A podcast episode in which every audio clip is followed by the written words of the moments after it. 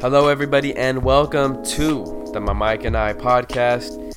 I am Noah Alvarez, your host. I Want to thank everybody that's tuning in, whether you're a day one listener or relatively new to the show. I want to say I greatly appreciate you and all the support that I've received throughout the process of this podcast. Episode 79. You're really glad to have make it this far.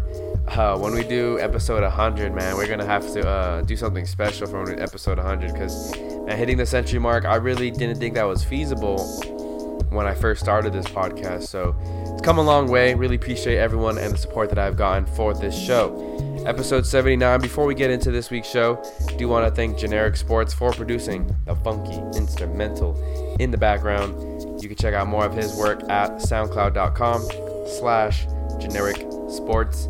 Also, search Twitter and Instagram, Generic Sports. Same thing. He produced a lot. He produces a lot of, uh, or he put, produces, yes, but he also posts a lot of his newer work on those social media platforms. So definitely be sure to give him a follow. Also, shout out to my boy Vince Correa. He helped design the My Mike and I logo that you are seeing in your screen. He's also working on a new My Mike and I logo. So big things coming for the My Mike and I podcast. Shout out to both those guys for helping out with the show. Much love to both of them.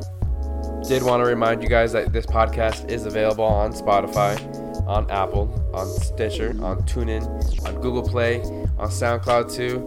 It's on practically every social platform that you could think of for listening to podcasts. I'd greatly appreciate if you guys could leave a rating and a review. Follow us, subscribe, share us with your friends too. Word of mouth is a great way to spread the word of the podcast. Would greatly appreciate any support as far as when it comes to advertisement and promoting this show. It's just me out here. You know, I got a lot of different things going on. Um, doing my best to produce the podcast on a weekly basis. Um, just to kind of plug some of my other stuff. Search KBPK on YouTube.com and you'll find uh, a lot of the work that I do for the Fullerton College internship that I have. It's we do a weekly coaches show covering all the Fullerton College sports in or at Fullerton College, uh, from everything from volleyball to football to soccer, you name it. So that's been a lot of fun. Occupies a lot of my time. That's probably where the majority of my time during the week goes. And then uh, I also write for the Ball Out. I had a column come out this week. Was finishing it up over the weekend, and it came out earlier this week, talking about Joe Burrow and the matchup the LSU Tigers have this weekend with Alabama Crimson Tide, one versus two. Crazy college football matchup. If you like college football, definitely be sure to check that article out at theballout.com. Search Noah Alvarez. The, the title of my column is Outside the Hashes. Be sure I try to make that a weekly basis, but I've been struggling lately because with the coaches show, because with the My Mike and I podcast, because with writing the articles. Plus, your boy works two different jobs, just trying to hold it down. It's a struggle out here, but I'm doing my best and I'm trying to have the right amount of sleep and a, a, social life too, trying to mix it in there while also staying in shape and whatnot. So, yeah, man, it's it's a struggle, it's a grind, but we're all about the grind here at the My Mike and I podcast. So, greatly appreciate everyone that's listening and for all your support. Before we get into this week's show, did want to say this podcast is also available on the Big Heads Podcast Network, which is home to many great podcasts, including How I Met Your Friends. If you're a fan of Friends or How I Met Your Mother, this is a show right up your alley. So here's a commercial describing a little bit more about their show. Do you watch Friends? Do you watch How I Met Your Mother? Then, you should listen to How I Met Your Friends. Hi, I'm Kathleen. And I'm Julie, and we are the ladies behind How I Met Your Friends, the podcast that explores the similarities and theories of Friends and How I Met Your Mother. Every week, we watch an episode from each show and dive deep into the crossovers and catchphrases. So if you've ever noticed the similarities between these fantastic shows, come check out our podcast. You can reach us on social media at How I Met Your Friends Pod or email How I Met Your Friends Pod at gmail.com. Boom, Noah Alvarez back in action here with the My Mike and I podcast. Let's make this quick, relatively quick intro. No listener interaction question of the week, but I did want to talk really quickly about Cam Newton because Cam Newton officially went on the injured reserve, ending his season with the Carolina Panthers this year. Really sad to see because as a fan of the Carolina Panthers, Cam Newton brought so much life, so much energy to this team for the past since he was drafted back in 2011, really and to see all the national sports outlets, the sports media outlets, just bashing him or just saying, you know, he was a pro- he was a problem in the locker room or he was injury prone. Before this year, he had only missed five games. Cut that noise out. He was not injury prone. He literally got in a car accident where his truck flipped and played in the game that same Sunday. Uh, so it's been really unfortunate, man. He's been plagued with injuries the past two seasons, and I'm not gonna lie, it's been extremely disappointing because you feel the the gap for the Panthers to win or contend for a Super Bowl is now closing, you know, and they had a good chance in Super Bowl 50 against the Denver Broncos. That you know shit happened and it didn't work out for that year, and they were just kind of competitive, hanging in there year in and year out. This year they're looking pretty good, and you were hoping that Kyle Allen was going to eventually come back. Excuse me, you you you, you were expecting Kyle Allen to kind of hold it down for the team until Cam Newton came back, and with that news just this past week, Newton will no longer be coming back for the 2019 season. I'm sad, I'm bummed, but I still believe in Cam. Get that straight. I believe in Cam that he's going to come back next year better, stronger, faster than ever. It might be his last year. I mean, he only has one more year under contract for the Carolina Panthers. I think the Panthers are going to give him that shot to stay because Kyle Allen really has been very, very mediocre, very subpar at times, even. Uh, Cam Newton can still do some special things, I believe. Let him get fully healthy. Let that foot get fully healthy. Let that shoulder get fully healthy. And let's make one more run at it next year in 2020. Hopefully, that's the Panthers thing. Um, something to keep an eye on during, you know, as the season progresses, as well as the off season.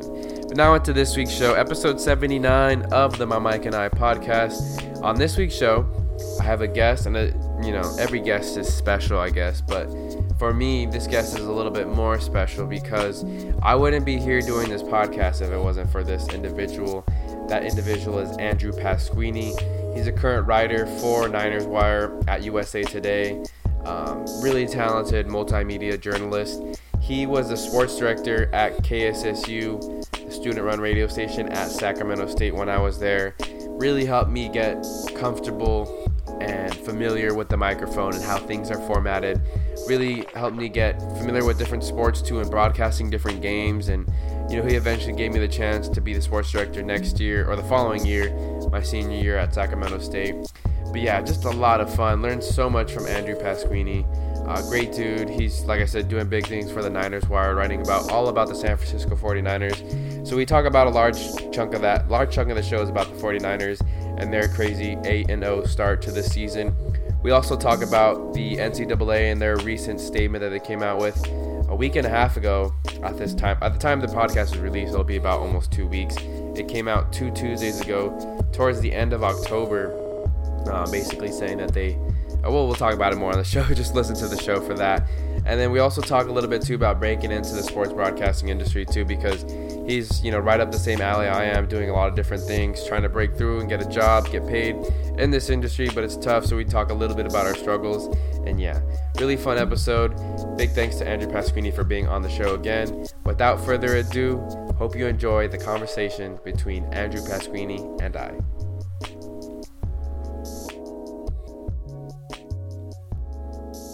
So last Tuesday, a week from today's recording, the NCAA released a uh, public statement saying they're going to try and clear the way for athletes to pro- profit off their likeness. And at first glance, Andrew, it kind of looked like this was going to be good news. It sounded like it was good news for NCAA and the athletes and whatnot. And I liked how in our group message you sent out an article from USA Today, and I thought it was very informative. But what was your overall impressions to the uh, news that broke last Tuesday with the NCAA?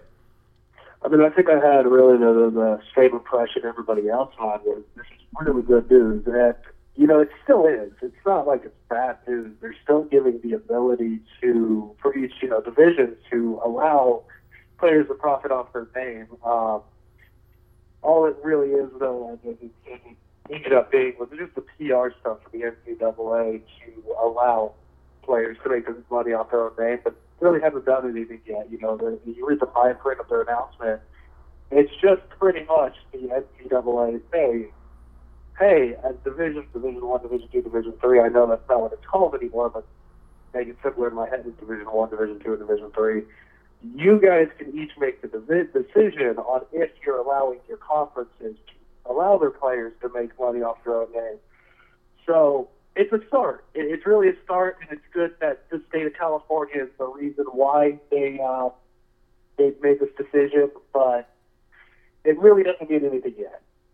hmm Yeah, you mentioned it. California State Senator Nancy Skinner wrote that bill that kind of signed into a law basically prohibiting California schools from punishing their athletes for accepting any endorsements, and that's going to start back in uh, 2000. And the plan for that is to start in 2021. So that's kind of like how the timeline started. And in May this year, the NCAA created a working group to kind of uh, ease off the lawmakers that proposed bills um, that would hurt the NCAA's endorsement deals and make them illegal. So the NCAA is trying. And one of the words, though, the wording from their statement was kind of confusing because in their statement, they said in a manner consistent with the collegiate model, but the, the current model doesn't allow athletes to get paid. So it's kind of confusing the news that you know came out last Tuesday, very misleading. Yeah, and I think the big thing is, is the language there is going to still disallow uh, schools from paying the players, which is totally fine.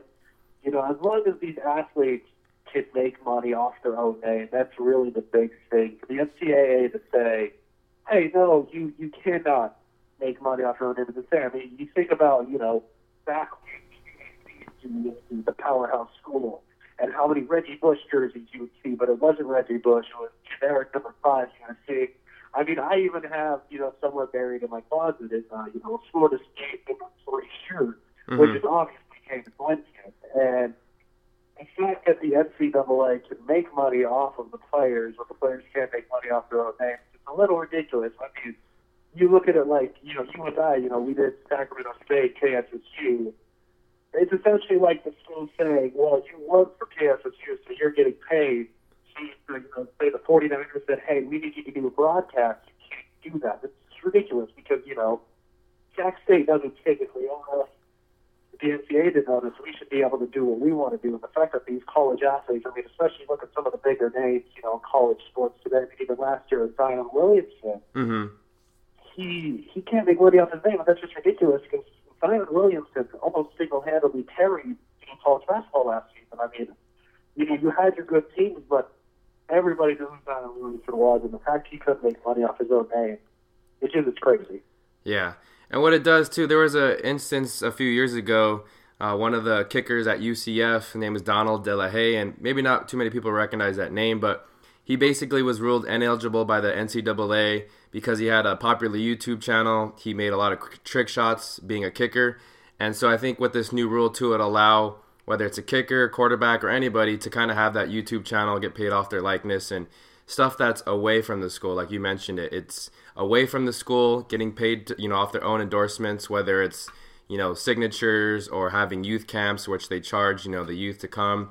Well, like even the crazy thing is too. I mean, you talk about the YouTube channel and all that. Uh, you know, these these college basketball teams have to take a half court shot, get ten thousand dollars, and you know Becky, who's a accountant manager, I don't know, that's just a random one, uh, can get lucky and make this half court shot, and she'll make more money, you know, than Zion Williams made last year just for making one shot. And it's, it's, it's like they can pay these kids, you know, to hit half court shots. But they can actually typically pay the kids, you know, the, the, the money that they want. You know, it, it, it, it's it's the NCAA really looks crazy and, and, and not smart in the situation.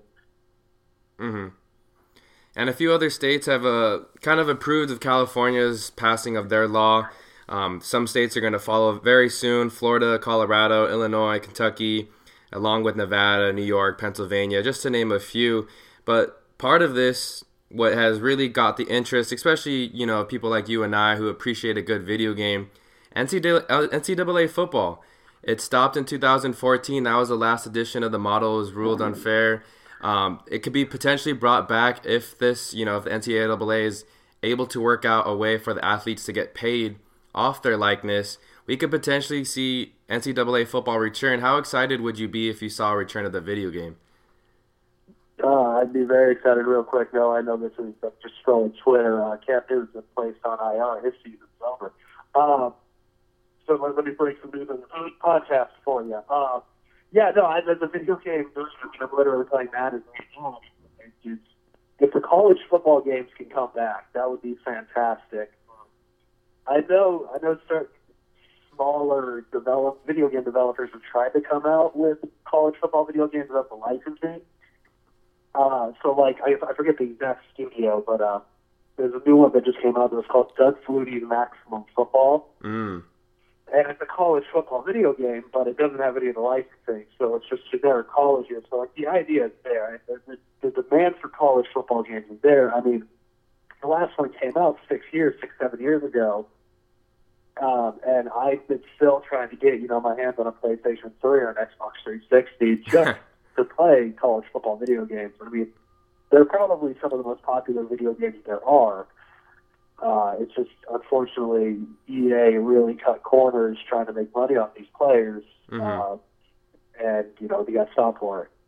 Yeah, and it's very different from the Madden series too, where in a sense there's more teams available, different offenses, different plays. You get the whole, you know, they, they get the college crowds involved, and I like the dynasty modes and also the race for the Heisman mode. So, you know, where some people looking from the outside looking in, they're just like, oh, why don't you just play Madden? It's a, it's the same thing. It's a football video game. It's a completely different playing style that if you haven't played both of them, it's hard to explain, but it's very different for the NCAA football from the Madden series. Well, yeah, I mean the big difference for me personally is you know the off-season stuff where you got to figure out how to balance the checkbook and that, and essentially to figure out the salary cap and all that. Where college football games, you know, there's nothing more fun than taking San Jose State, you know, and doing what you can in recruiting and trying to make them better, and then get that invite to the Pac-12 Mm-hmm.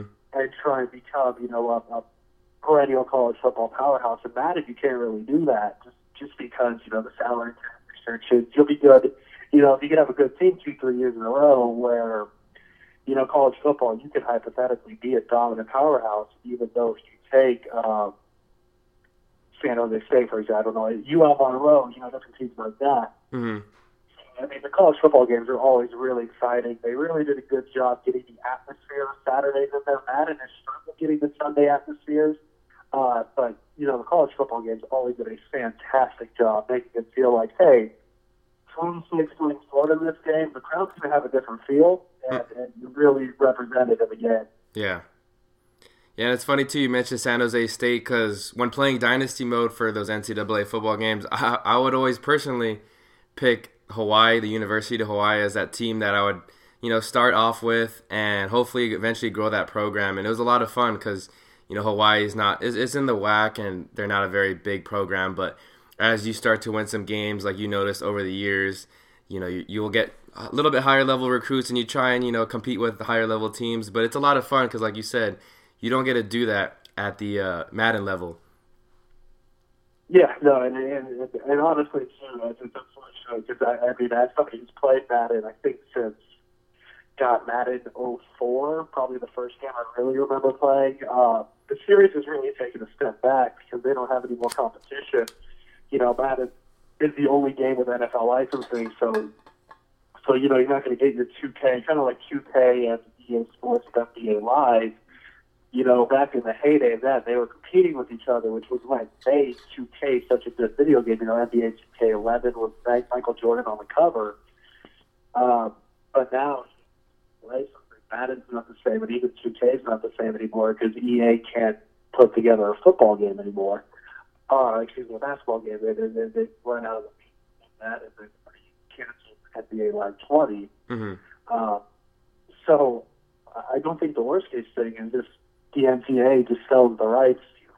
If they allow it to EA and 2K or you know two big publishers, so then we actually have competition, and maybe we'll actually get a good college football game out of it. Mm-hmm.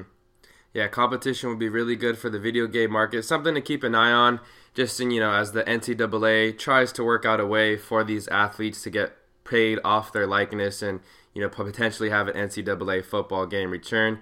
Moving on to the pro level, I mean, you just broke the news of Cam Newton. He's out for the season with the injured on the injured reserve with that foot injury.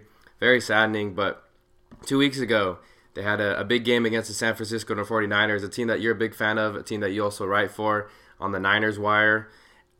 How surprised were you by this 8 0 start? Because I know you mentioned in the group chat You you had them finishing eight and eight on the year. Already halfway through the season, they have that met that win total that you predicted at the beginning of the year. Yeah, I mean, I think my exact wording on the tweet, see if I can pull it up within the next three seconds here. Uh, uh, you know, I looked at the Niners schedule, and they opened their season against, you know, teams. Um, they opened against Tampa Bay, Cincinnati, Washington. Uh, week three, they had Pittsburgh, you know, which was a losable game because at the start of the season, Ben Roethlisberger was healthy. Uh, Cleveland had all the hype, and I have the tweet here. Uh, they they have five winnable games. So I had Tampa Bay, Cincinnati, Washington, and then the two Arizona games. Um, and then if they go five and zero in those games, uh, to keep the playoffs, you have to find five wins the other eleven games. Uh, they only get three in my mind, which was Carolina, which they did end up winning. Uh, then Atlanta and the Seattle game at home, which is coming up this Monday. That was my eight and eight. But for them too, obviously you get a little lucky with, with uh, Ben Roethlisberger missing the season, having to play Mason Rudolph. Mm-hmm. Uh, the Browns aren't exactly what we thought they were going to be, and I have opinions on the Browns as well. Uh, the Rams, you know, they're, they're still very good, even though they didn't have Todd Gurley in, their, in that game. Uh, but you know, the the Rams are the Rams. You still can't take them for granted. I mean, you look at the two best wins of the 49ers seasons, and it might be the Rams and the Panthers game. The Panthers game, for them to go into that game, you know, going up against, you know, probably who should be the MVP favorite if you were the quarterback, Christian McCaffrey, Mm-hmm. um, and to go in and win that game by 38 points, it's just it's amazing to see what they were um, entering the season. Because what, what people forget is, you know, people look at the surface of, okay, well, this team was two and 14 last year, so what are they? When realistically, entering last year, they were, you know, if you remember, they were a team where it's like this, you know, the Niners could surprise teams. They maybe be able to sneak into the playoffs Right. you know, obviously week three, Garoppolo goes down with the ACL. All of a sudden, they're a two and fourteen team. So it's not like this is your typical bad team turning it around. This was a good team last season who got hit by the injury bug, actually playing up to their potential with added additions to Nick Bosa four. So. Eight eight or eight zero right now is a very very good surprise. I didn't even expect them to be this good at their peak. You know, going into I thought maybe they'd be five and three, five and four and four. Mm-hmm. Um, but to be the last undefeated team in the NFL is something I don't even think the, the, the most die-hard 49er fan would think. Mm-hmm. And you mentioned it last year too. I mean, a lot of the times these 49ers were competitive in those games, even though they did lose 14 of them. I think a lot of people forgot how talented of an offensive play caller Kyle Shanahan is. He was working with what his second and third string quarterbacks last season, and even then they were still putting up a lot of offensive yards. Just the defense wasn't able to create turnovers or get off the field on key third down situations, which leads me to the next question because the defensive coordinator this year, Robert Saleh, man, he's really stepped up, has his defense clicking on all cylinders. They're first in a lot of categories. They allow the fewest yards, fewest passing yards, fewest first downs. How did this defense kind of, from an outside looking in, how did this defense really just kind of flip the switch from year to year? Well, so the big question was the secondary um, going into this season. The 49ers defense only forced seven turnovers, which is an NFL record for fewest turnovers forced in a season. Uh, and they only intercepted two passes, which is also an NFL low. Uh, that's, that, never, that number's never been met before, just two interceptions.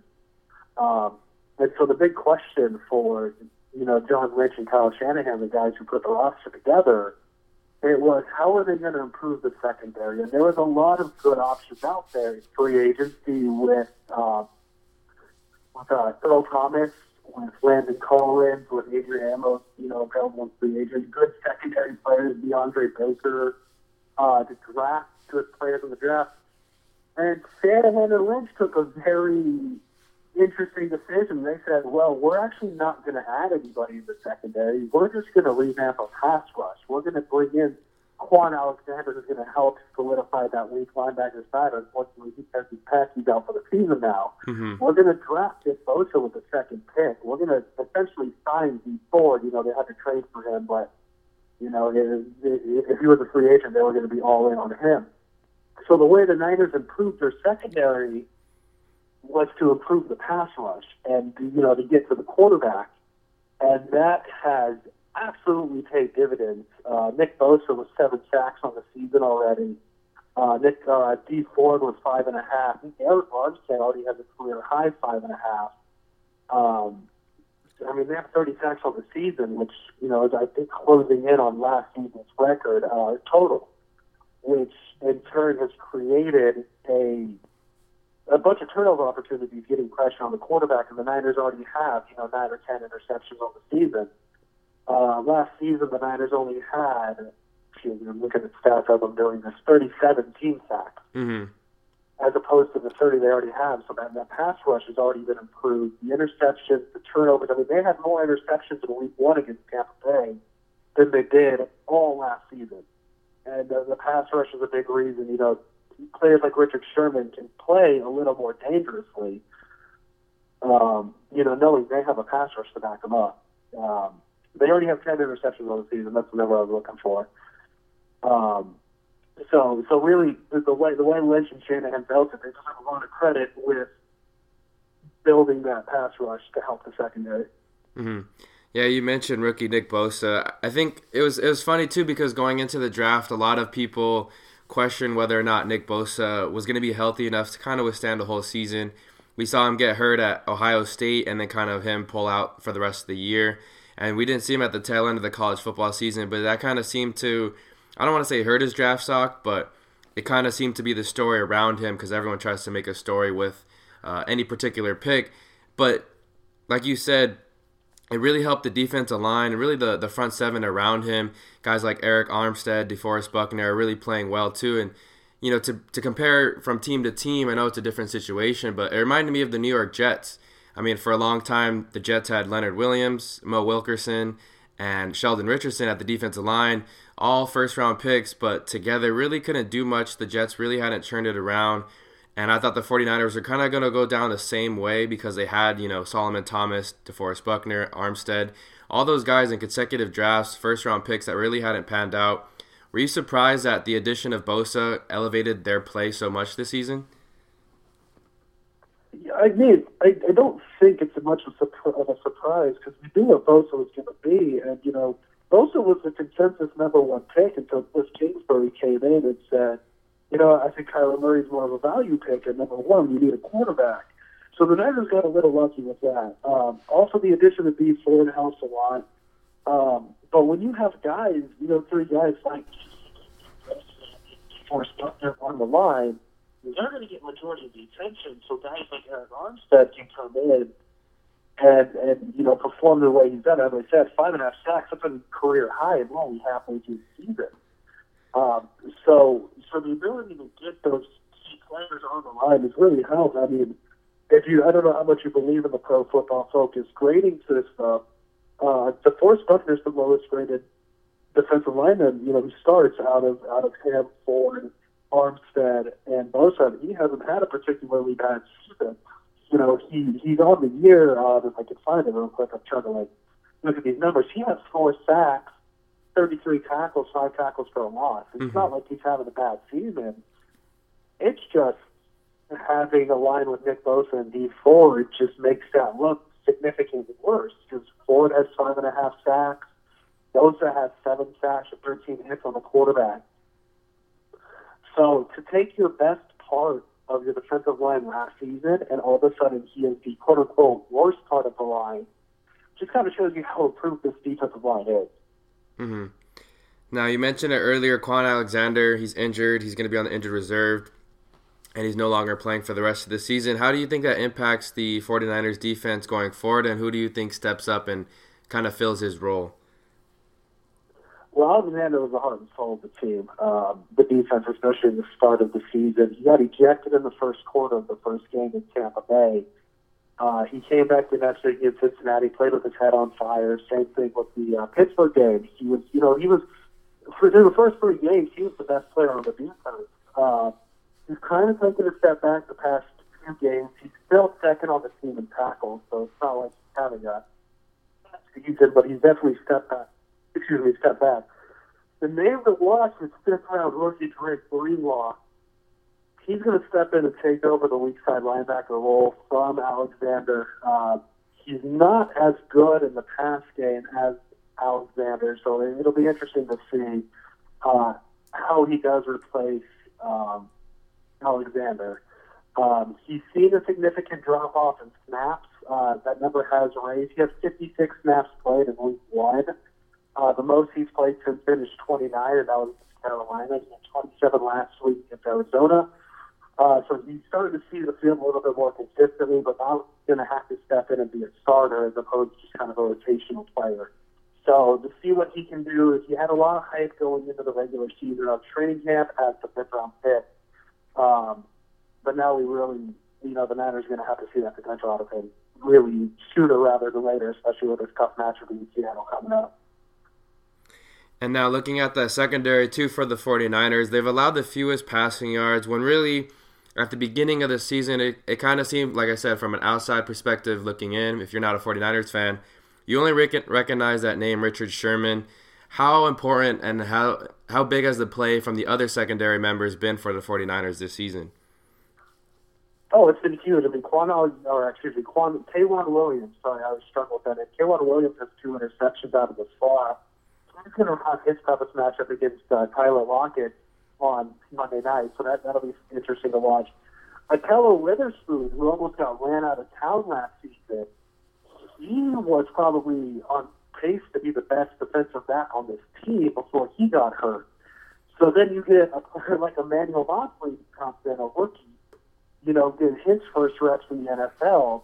He comes in no problem, steps in, fills in Witherspoon's role.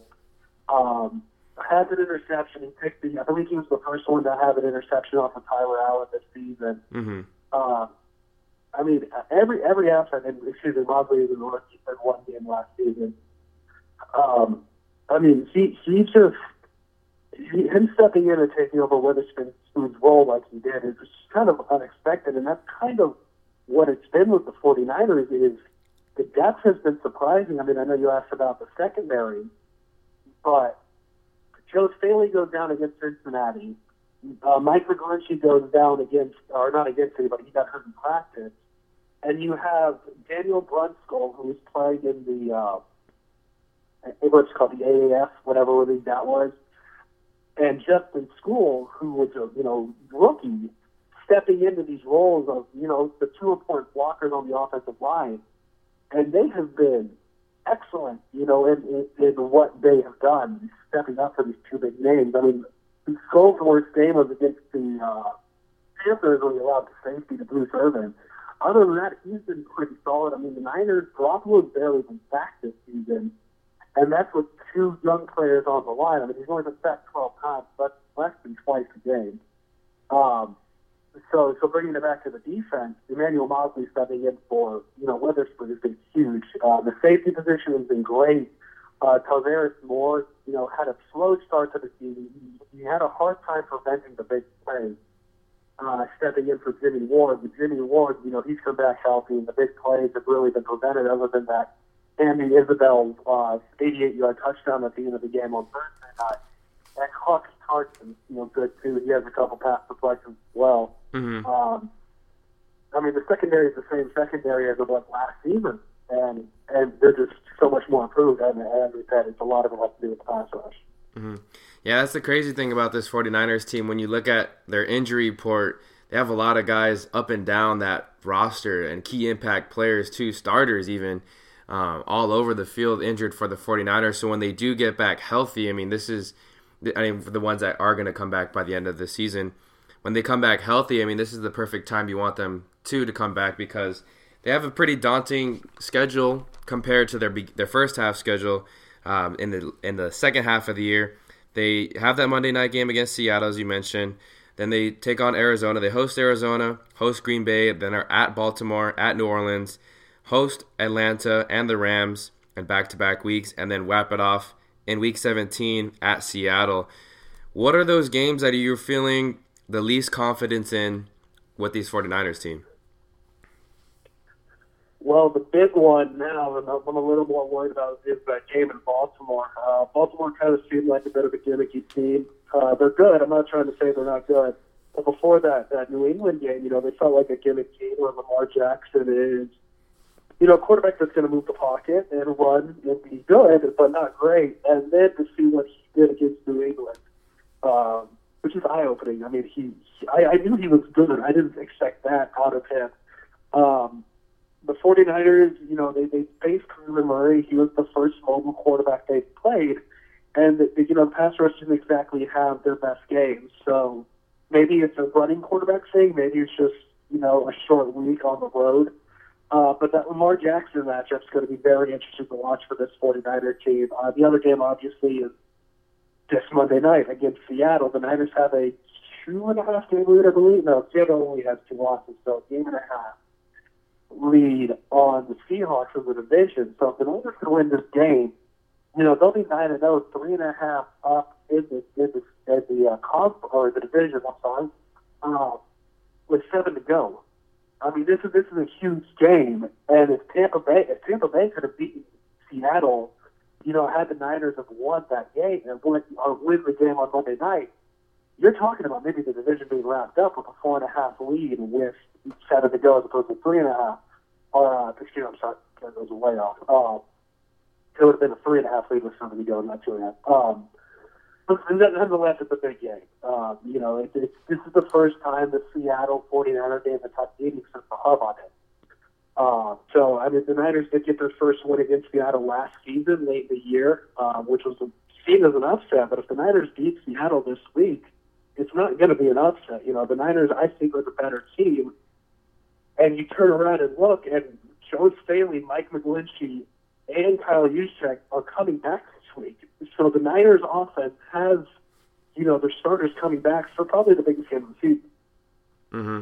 And I think for the general publics, too, their confidence meter has to be up on this 49ers team because I think they received a lot of hate and very little respect. And I'll admit I was a part of the problem too. Towards the beginning of the season, then they beat the Rams in a convincing fashion. And you're right, they didn't have Todd Gurley. The Rams didn't, but they were still a very talented Rams team, a team that just came off a trip to the Super Bowl. Then they take on the Browns, and while the Browns, you know, have had an up and down season, the way they just dominated the Browns and really, I mean, held them to almost nothing offensively for that entire game and really confused them. And then again, again against Carolina, I think a lot of people to the you know the national media outlets they all said Carolina is going to be that first big test for San Francisco. And sure enough, the 49ers go ahead and beat them by 38. So I feel pretty confident for them going into this game against Seattle Monday night, especially uh, their hosting. I think that plays a large factor in it too. Who are some of those key matchups you're going to be looking out for in that Monday night game with Seattle? Uh, well, the, the first one is going to be K'Waun Williams against Tyler Lockett. Uh, Tyler Lockett's just something else out of the slot. K'Waun Williams will probably have a lot of the coverage uh, on him. So see what he got. I mean, K'Waun did fine against Juju Smith-Schuster earlier in the season. Uh, he, he's played well, but I don't know if he's seen anybody quite like Tyler Lockett. Uh, see what Nick Bosa does against Russell Wilson. Nick Bosa really, for the first time in a long time, was a non-factor against Arizona. Maybe that has to do with the uh, the ability to, you know, with Kyler Murray's ability to move the pocket. That's exactly what Russell Wilson is. He's going to be moving around in the backfield a lot. So to see if Bosa can get to Wilson will be interesting. And then uh, just kind of my go-to matchup is just Jimmy Garoppolo uh, we saw something in him that we haven't seen all season, and that was an ability to win a game. You know, a lot of the deep, a lot of the season, you know, the wins, he hasn't had to do much. He just not make mistakes. Against Arizona, the running game wasn't what we expected it to be. The, the defense wasn't what we're used to. Garoppolo had to go in to win that game, and he threw a career high four touchdowns, uh, and 300 plus yards. So Garoppolo to see what he can do against a Seattle defense that isn't great, um, this isn't the Legion of Boom anymore. This is a, this is a middle of the road defense. They do have Bobby Wagner; he's very good, but see if Garoppolo to, to continue what he did last week uh, would be huge. You know, just not not even just that the run game can't get anything going, but you know to see to try to take pressure off the run game as well because the run game's done so much. Um, and then to see what the Niners defense can be without Kwon Alexander and Dre Greenlaw stepping in, that's going to be another thing to watch for the Niners. Yeah, you mentioned Jimmy G and that offense. Really has taken it to another step, and we always knew the running game was good. uh, whether it was Matt Breida or Tevin Coleman. And you knew if you watched Kyle Shanahan when he was offensive coordinator in Atlanta, too, you knew he could run the ball. But it just seemed like the 49ers didn't have that number one receiver to really open up the passing game for Jimmy G. They go and trade for Emmanuel Sanders the, the week before they played the Carolina Panthers, and that has opened up. It seemed like, from an outside perspective looking in, has opened up. But how impressed are you with Emmanuel Sanders' fit into this offense and what has done for Jimmy G in the passing game? Um, it's it's done wonders. I mean, it, it's not even it, it, it's to think about it like this. The best way to put it. Um, if you take out George Kittle, you know, you just look at true wide receivers on this 49er roster. So you take out Kittle, you take out Breida, you take out Coleman because the Niners use them a lot. Emmanuel Sanders already has the fifth most reception, uh, fifth most targets out of the Niners receivers. So that doesn't seem like it's much. Um, he he he already has 11 receptions. That matches Dante Pettis Marquise Goodwin and Kendrick Bourne, who've been with the Niners all season. Um, and then he has, he already has, looking at the numbers line, uh, 137 yards. That's fourth on the 49ers. Um, and, you know, Deebo Samuel has 227, Marquise Goodwin with 181, and Kendrick Bourne with 150, uh, 458. And Sanders already has two touchdowns, which is tied for the team lead. And that's in two games. Mm-hmm he's already the Niners' best receiver, head and shoulders. Um, and, you know, obviously taking away Kittle because George Kittle is by far the best receiver on the team, but he looks call tight end for this exercise. Um, so, so what he's done really, not even just being the number one receiver, but giving the Niners the illusion that they do have a number one receiver. Uh, it, it's just, it's, it's been great. He, he really has been clutch. I mean, when Kittle was hurt with his knee injury on Thursday, he couldn't finish the game. And usually in those third down situations, Garoppolo looks for Kittle. I mean, as a matter of fact, you know, the, the, the, in the Thursday game, Garoppolo threw his first incompletion to Kittle on a third down this season. Mm-hmm. I believe he was like 15 for 15 on target to Kittle entering that game. I think he had a couple incompletions. But uh, Sanders had a couple, a couple of huge third down receptions in that Arizona game, including one kind of ice the game, pretty much ice the game away. So, I mean, I mean, the Niners don't have a second, third, or fourth round pick in this draft now because two of those picks went for Sanders, and it's looking fine right now because the Niners, for the first time since what, Anquan Boldin, yeah, feel like they actually have a receiving threat on this team. Yeah, it's been an immediately plug and play, and it's been a really successful in taking that offensive, especially the passing game, to a whole nother level. So the next question I wanted to ask you, the head coach Kyle Shanahan, I'm gonna go ahead and say it. He's the best offensive play caller in the NFL right now. I've only been able to watch them play the 49 them play the Los Angeles Rams this season, as well as the Carolina Panthers. And in both games I saw plays that I had never seen called in an NFL game before. I mean, you as a 49er fan that probably gets to watch most, if not all, their games, how fun is it to watch Shanahan call offensive plays on a week in and week out basis? Uh, it, it's been pretty fun just to be able to see what he can actually do with, you know, a full season of a healthy team. You know, you got to see a little bit of his fun play calling, not much last year with CJ Beathard and Nick Mullens, the quarterback. You know, you kind of have to limit everything. Uh, the Niners' offense is really predicated on pre-snap motions and just kind of creating just kind of illusions, essentially. They make you think one thing. I mean, there's a highlight in uh, the Carolina game. I think it sent it to the group chat uh, where you know they put a man in motion and Kuechly followed the man on motion pretty closely, expecting a, a jet sweep play because the Niners will mix those in, and it ended up being a run play right to the spot where Kuechly was taken or was taken out of because of the motion.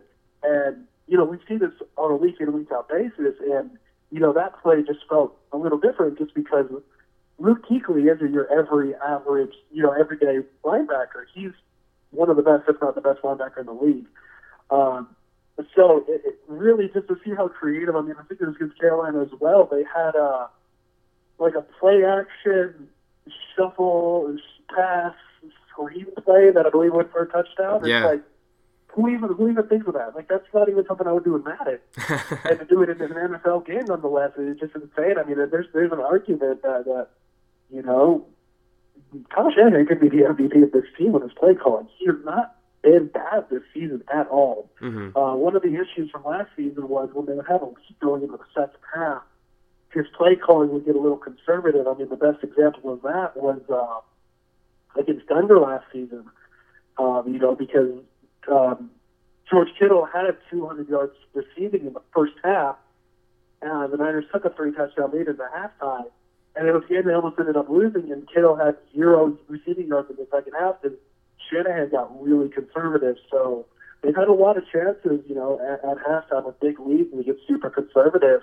But I believe they've only had one game this season where they haven't scored on the first drive out of the halftime. So Shanahan's just been has been staying very, or excuse me, has been staying very aggressive coming out of the half, which has been a big change from last season. Mm-hmm. Yeah, and I think when it comes to looking at offensive coordinators around the league or play callers, everyone has their eyes on Sean McVay, on Cliff Kingsbury, or on Matt Nagy, or just different offensive coordinators or play callers, whether they're head coaches or the coordinators around the league. But I think a lot of people, like I said earlier in the podcast, they just they kind of sleep and we kind of forget how good Kyle Shanahan was. Not only in San Francisco last year with the backup quarterback, but with Atlanta. I mean, he really took Matt Ryan and Julio Jones to new heights. Look at what they've done in the two, three seasons without him calling the offensive plays. It's been a whole nother level. And now the Falcons look like, you know, they're a team that's potentially going to blow it all up and, and you'll be tanking in the next coming years. So it's really, it goes a credit to Kyle Shanahan. I mean, going back to that Panther game, too, there was a play where there was a bunch set on the left side of the formation and they motion a receiver from the right to the left side of the formation. Uh, Jimmy G takes a snap, fakes the pitch to the, the, the jet sweep guy behind him. Then he fakes the handoff up the middle, and then he hands it off to Deebo Samuel on that kind of like a trap play. He was on the inside of that bunch formation, and you know, just like the pitch play, the shovel pass off the play action. I I'd never seen that play call in the NFL. That's something that you would see like in a wing T offense in high school. And so when when that play was called, I'm like, oh my gosh, you know, the Panthers, since the having Luke Kuechly, they've always been a really well prepared offense, or excuse me, well prepared defense going against opposing offenses. But they look completely discon, you know, discombobulated, confused all day against the 49ers offense. Yeah, I mean that's what Shanahan does. It's just as I said, a lot of pre-snap little. You never really know who's going to get the ball. And I mean, I, I, the big thing is for this offense is the run game, and I'm fairly convinced that Kyle Shanahan could drop a game plan that could get me or you five yards a carry. I mean, you look at the Niners' third running back, Raheem Mostert, and he is at, and look it up real quick, uh, he has 5.6 yards per carry. And that, that's, you know, your quote unquote third back. Wow. Um, and Mostert's been pretty solid and healthy. Um, but I mean, you look at the big three of the Niners running back. You can't really look at Jeff Wilson. He's only averaging 3.1 yards per carry, but he leads, or he was leading the team with four touchdowns on the ground. But those were all goal line runs. He's not a big for goal line running back. Mm-hmm. But Matt Breida is averaging 5.3 yards per carry. Tevin Coleman averaging 4.3 yards per carry. Raheem Mostert averaging 5.5. And I mean, he's even mixed in three rushing attempts for George Kittle. I mean, what offensive coordinator in the league uses a tight end on one play? Right. So, I mean, he, he's just really in the NFL where you feel like the pass game is used exclusively, and then you set it up, you know, use it to set up the run a little bit, hopefully getting, you know, five yards of carry, whatever. Shanahan feels like the last guy who's really using the run game to set the pass game. Mm-hmm. Yeah, and it's funny too because like the NFL narrative, oh, the run game is a dying breed. You need a you need a quarterback like Aaron Rodgers, Tom Brady, Drew Brees, guys who could really air it out. And when instead, you know, even teams like Carolina, I think a huge reason for their success with their backup Kyle Allen is Christian McCaffrey and their ability to keep that consistent running game. You also look at the 49ers. You look across the NFC too. The Minnesota Vikings are another talented, um, a talented team that could run the ball really well. Which brings me to the next question too, because the NFC seems like there's at least 10, maybe 11 teams that could legit make the playoffs and and be a very good team. Who really scares you as far as which team you don't think San Francisco necessarily matches up with well?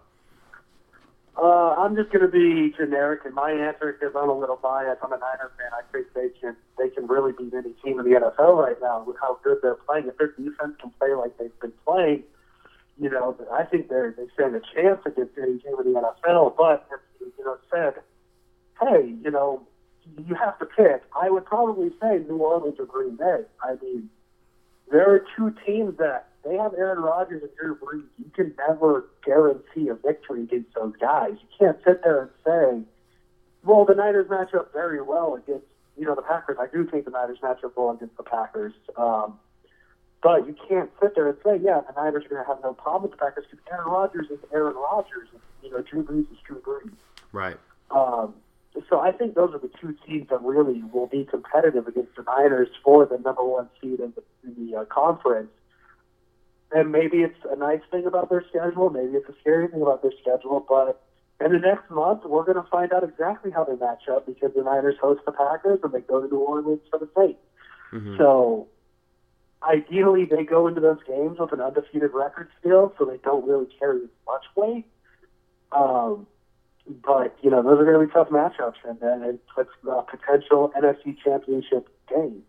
So and it, it'll be interesting to see, and hopefully you know the Bears turn it around and figure something else, and the Niners maybe play them in the NFC Championship game, so it'll be less scary. uh, but the Packers and Saints still exist. Yeah, that's an interesting thing too that happened this past weekend because both the Saints and the Packers only had one loss on the year, which made it, you know, if the 49ers did go undefeated into either of those games later on in the season and they were perhaps to lose to either one of those teams, it would roll home field advantage into the favor of the other team because they would have the tiebreaker, you know, if they finished with the same record. But Green Bay did lose to the Chargers this past weekend, now giving them two losses on the year. So that kind of takes them a little bit down, as well as giving um, a more comfortable lead for the 49ers in that pursuit of home field advantage, which I think is a very important because going to Green Bay in January would be really tough. Going to New Orleans in January is going to be really tough. So I think if the 49ers can lock down home field advantage for the entire NFC playoffs, that's going to be huge going forward. Yeah, I mean, I mean, the Niners didn't play on Sunday. It almost ended up being a perfect weekend for them because the Packers losing, the Patriots losing, so now the Niners are the last remaining uh, undefeated team. If only Tampa Bay could have finished off Seattle, you know, there's three teams right there. I mean, obviously the Patriots are in a different conference, so it's not as important. More of a statistical thing. But if, if Green Bay or if uh, Tampa Bay could have held on and beat Seattle, you're looking at two of the three biggest threats for the Niners losing in one weekend. And as I said, if Tampa Bay would have held on to beat Seattle, uh, the Niners would have had a decent chance of maybe, you know, sort of putting the NFC West uh, away because Seattle would have three losses Niners win that game, they move to three and a half up into the division. But now Seattle comes in with two losses. So. So let's take a look really quick too at the bigger picture for the NFC. Who do you think those six teams that reach the playoffs? Because as I mentioned earlier, seems like 11 or 12 teams have a shot at it or gunning for it at least. But who do you think those final six teams are at the end of the season for the NFC playoffs? Um, yeah, I, I think the Niners are in. I think you got to pencil them in eight zero. Even if they finish, you know, four and four the rest of the season. That's twelve and four. That's going to get them a playoff spot. Mm-hmm. Uh, whether it wins the division, I don't know. But you know they're they're going to be locked in for a playoff spot. Green Bay is going to be there as well. Green Bay is, is very good. I don't know what the hell happened against uh, the Chargers. Um, they just decided they didn't want to play. I don't know. I don't know what it was, uh, but I still think Green Bay is going to be there. The Saints are obviously going to be there. So there, there's three out of the four division winners, which leaves the NFC East. I have a hard time seeing Dallas lose this division. I don't think Philadelphia is exactly what they thought they were going to be this season. I don't know what it is. They have the they have the offense to be good, but their secondary I don't think is good enough Mhm. to win a division. Uh, so I think Dallas comes out of that NFC East. And now we're talking about what six, seven teams for two spots. Yeah. Um, I think you got to put Seattle in one of those spots. I think Seattle's very, very good. Uh, then, then got, you five teams for one spot. You know, Carolina's going to be there. The Rams are going to be there. The Vikings. Uh, the Lions might even be able to if their defense can play a little better. Um, so I'm just going to take a pass for that sixth spot, and we'll figure it out in eight weeks because I don't want to make that decision right now. Uh, if, if you made me really made answer, I have a hard time going against the Rams. Okay. Fair enough. Yeah, the Rams, especially two coming off that Super Bowl appearance last year, they have the most experience. I think as of right now, I believe Seahawks and the Vikings have those two wild card positions, but a lot of things can change in the final eight weeks of the year. So, just to wrap up the show, when I first wanted to get into the broadcasting industry, I really didn't know how to get my feet wet. And you kind of helped me get into that via KSSU, the sports, not the sports, the radio station, the student run radio station at um, Sacramento State. And it's a beautiful opportunity.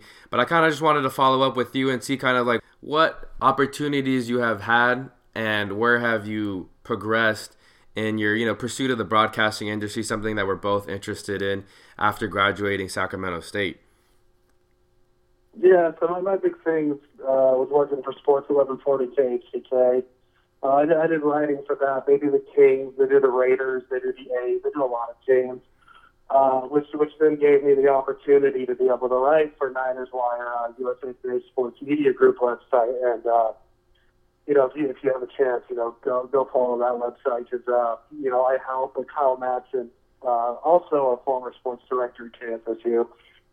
Um, he he does a lot of the work on our website, and and it's, he does a great job with it. So uh, that's NinersWire.usatoday.com. Follow us on Twitter at the Niners Wire. Um, but it, it's it's it's a lot. We do a lot, and it, it's been fun. Um, you know, and a lot of this would have been done without KSSU kind of giving me the idea of what it's like to work in the sports media. You know, we did a lot of basic stuff at KSSU. Mm-hmm.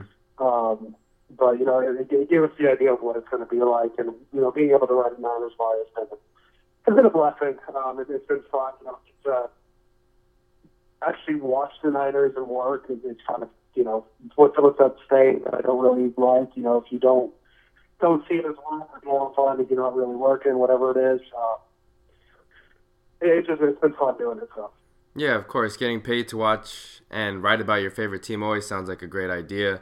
Uh, what, what has been some of like the toughest challenges, I guess, that maybe something you didn't realize while in college? Now that you've you know trying to break into the industry, what are some of those tougher challenges that you maybe didn't see or expect? Uh, you run into a lot of walls. I mean, um, before I started with the position at KHTK, they didn't really allow promotion assistants to write. Mm. So I really had to make a push to be able to let people write, you know, the lower people to write for the uh, website. Uh, you, you just kind of, there's a lot of unexpected things you got to go through, especially in today's media world where, you know, it feels like everybody has a blog. Um, so just trying to find a topic to write about that nobody else has really talked about, you know, because everybody has an opinion and everybody has access to a blog nowadays. Mm-hmm. Um, so that's probably been the biggest one. Is just is, is that. Mm-hmm. Yeah, even with the podcast industry, I mean, I have my podcast, and the biggest thing I like to do is kind of, you know, float around from topic to topic, have different guests on each show, and really branch out because I just I've learned that the sports podcast market is so so flooded with different podcasts, and I. And, you know, via Twitter, I'm sure, you know, people, you see the different podcasts that are out there. There's been podcast networks to reach out to me as far as starting team podcasts, like team specific podcasts, whether it's the Panthers or some other team that they asked me to do. But, you know, for me, it's like, how do I stand out when there's already 10 other Panther podcasts out there, or there's, you know, 20 different Rams podcasts. And so it's, it's really, you're right. Like, it seems like everyone has a blog because the internet makes, you know, everything very accessible. So just kind of, you got to be able to sell yourself. I guess that's the biggest thing I've learned is because I was always kind of a shy kid, not really putting myself out there in front of people necessarily all the time, which is kind of funny because like that's what you need to do in this industry. But I mean, that's the biggest thing for me is just learning to put myself out there more, be more acceptable with rejection because I think you know I would always take rejection pretty hard, but you know you you got to learn that you're going to be rejected a few hundred times before you get something really good in this industry and you know that's been an adjustment for me for sure after college yeah yeah i mean it's, it's, it's going into KSSU where you know they don't really have much of a sports presence you know really being able to come up with our own ideas and just kind of run with them uh, really you know was nice but that's not how it is realistically out there in the real world so um yeah, but it was here for a few days where we, we had our hour platform on the radio and really just kind of decided whatever we wanted to do that day. I mean, whenever we had our show together, I mean, how much planning did we really put into it? Mm-hmm. You know, it was just more of a, hey, here's the idea I have, let's just run with it, and that's kind of what it's been. Well, realistically, you can't do that out there in the real world. You got to really have a structure yeah. everything. Exactly. Yeah. I know it's been a while since we've caught up, but what's your angle as far as like in the industry, trying to get into writing, broadcasting, behind the camera, radio? I mean, what's what's your end goal? Um, you know, honestly, it's changed a bit here and there. I don't necessarily know what the end goal is at this point. Um, I can say that I'm enjoying what I'm doing now, uh, but, but you know, we'll see where it goes. I, I really, I've never really been an end goal type of guy. I've never really drawn out a map of where I want to go. I just kind of let the opportunities take me where I want to go, or take, uh, excuse me, take me where they want to take me, as opposed to what I want to do. So. I've never really once thought of myself as a person who'd be able to write for a USA Today Sports Media Group website, but here I am. I never thought I'd be the person to, you know, be reached out to from, you know, a Fox Sports radio station in New Mexico, Yeah. asking my opinion on the 49ers. hmm And, you know, that's just kind of where I've been. Yeah, I listened to that by the way. That was really cool to hear you do that. And you know, you know, just as like an older person now, I, like everyone, we, we mature after you know high school and college. I just really want to say thank you for you know helping me get my foot in the door and just kind of helping me be really relaxed behind the microphone. Because I, you know, before I called you, I was actually uh, remin- reminiscing on the first time, the first football game that we did together. I don't know if you remember exactly, but or actually, oh, I don't know if it was the first football game, the first uh, basketball game I did with you and uh, I was just really rough behind the microphone. I was really nervous because I'd never done anything like this before. But you know, you really kind of broke it down to a basic standpoint, and it's you know just only gotten better since there. So I really want to thank you for all the help. You know. Oh, yeah, of course, man. The basketball is probably the worst. I think, I think your first ever one with a girls game, too. Yeah. And uh, with the White Sox State basketball, man, I I just gave up on telling you what players were on the court. at the time. They did a lot of the uh, a lot of the substitutions and that. The, the, the girls' games are a lot harder than the guys' games, but they're also a lot more fun. hmm Uh, but yeah, no, it, it was a pleasure having you. Um, you know, doing the football games, doing the basketball games, and uh, it was it was fun. It was a good time, and uh, I wish we had a chance to call the uh, football games now. That Sac State's actually uh, a really good team. So, Yeah. Yeah, they hired a new coach, and all of a sudden, they you know that program's really taken off, and they're they're winning in like very convincing fashion too. So it seems like you know the program's really heading in the right direction. That's that's a lot of fun because I remember I believe it was my senior year as a sports director doing games with Alec, and uh, I think I did one game with Chris. It seems like every game, because you know how they had the record book, the big media guide packet. It seemed like yeah, every game the opposing team set a new rushing yards against Sacramento State record. I mean, went from Cal Poly, then Montana State broke it the next week, and you know, so on and so forth. It was it was a pretty rough year. I remember back in 2000, uh, 2016. Yeah. No, um, but just to see what they're doing now with the good coaching and all that stuff. Uh, you know, it, it, it, it's it's good to see them. I mean, I mean, uh, then again, you know, we, we got a pretty good relationship with Darnell Sankey out of it, so it wasn't too bad. Yeah, yeah, of course, very cool. The chart, the chart, the, unrelated to everything, the Chargers just posted a tweet um, with the scene from uh, Wolf of Wall Street with DiCaprio going, "I'm not going anywhere." Uh, I guess in response, in response to uh, the rumors of them maybe going to London. Man, the good old Chargers. They, I don't know. I feel like my I can. We're probably gonna go our whole lives, and the Chargers are never gonna be accepted anywhere because they're definitely not. You know, they're probably the the tenth most popular team in Los Angeles right now. I can tell you that. And I know here, here's a fun quote. Can I cuss on this podcast, or should I censor it? No, yeah, go ahead. Chargers owner Dean Spanos on his team potentially moving to London, quote, it's total fucking bullshit. We're not going to London. We're not going anywhere. We're playing in Los Angeles. This is our home, and this is where we're planning on. Uh, this is where we are planning to be for a long fucking time, period. Damn. There you go. well, good And, luck. uh, This this will all be funny in three years under the St. Louis Chargers. Yeah, yeah. I think you said that in the in the group chat. Yeah, I think that'd be a very realistic uh, situation um, for them going forward. well, again, really thanks. Uh, really appreciate your time, Andrew, and thanks for hopping on the show. Oh, yeah, dude, of course. Anytime, man. Just give me a call. That's gonna do it for episode 79. I'm Noah Alvarez. and You have been listening to the My Mike and I podcast. Want to remind everyone that this podcast is available on Spotify, on Apple, on TuneIn, Stitcher, Google Play, SoundCloud. Big Heads Podcast Network. Don't forget about them too. Really appreciate them for putting us on. So yeah, it's available on t- too many different platforms. There's no excuses for you not to listen. So really appreciate it too if you guys left a rating and a review. Also subscribe. Also hit that follow button.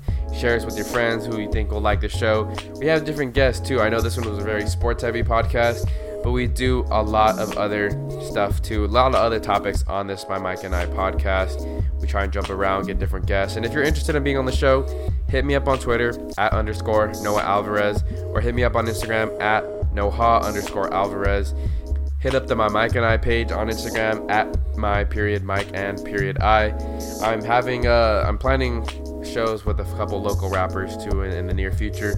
So I have a, a lot of different things and I want tons of different platforms and different perspectives perspectives and people of different professions on this show. So if you feel like you have something to offer to this show, don't feel afraid to reach out to me. Greatly appreciate it, guys. Much love to Generic Sports for producing the dope instrumental in the background. All right, this has been Noah Alvarez of the My Mike and I podcast, signing off. Till next time.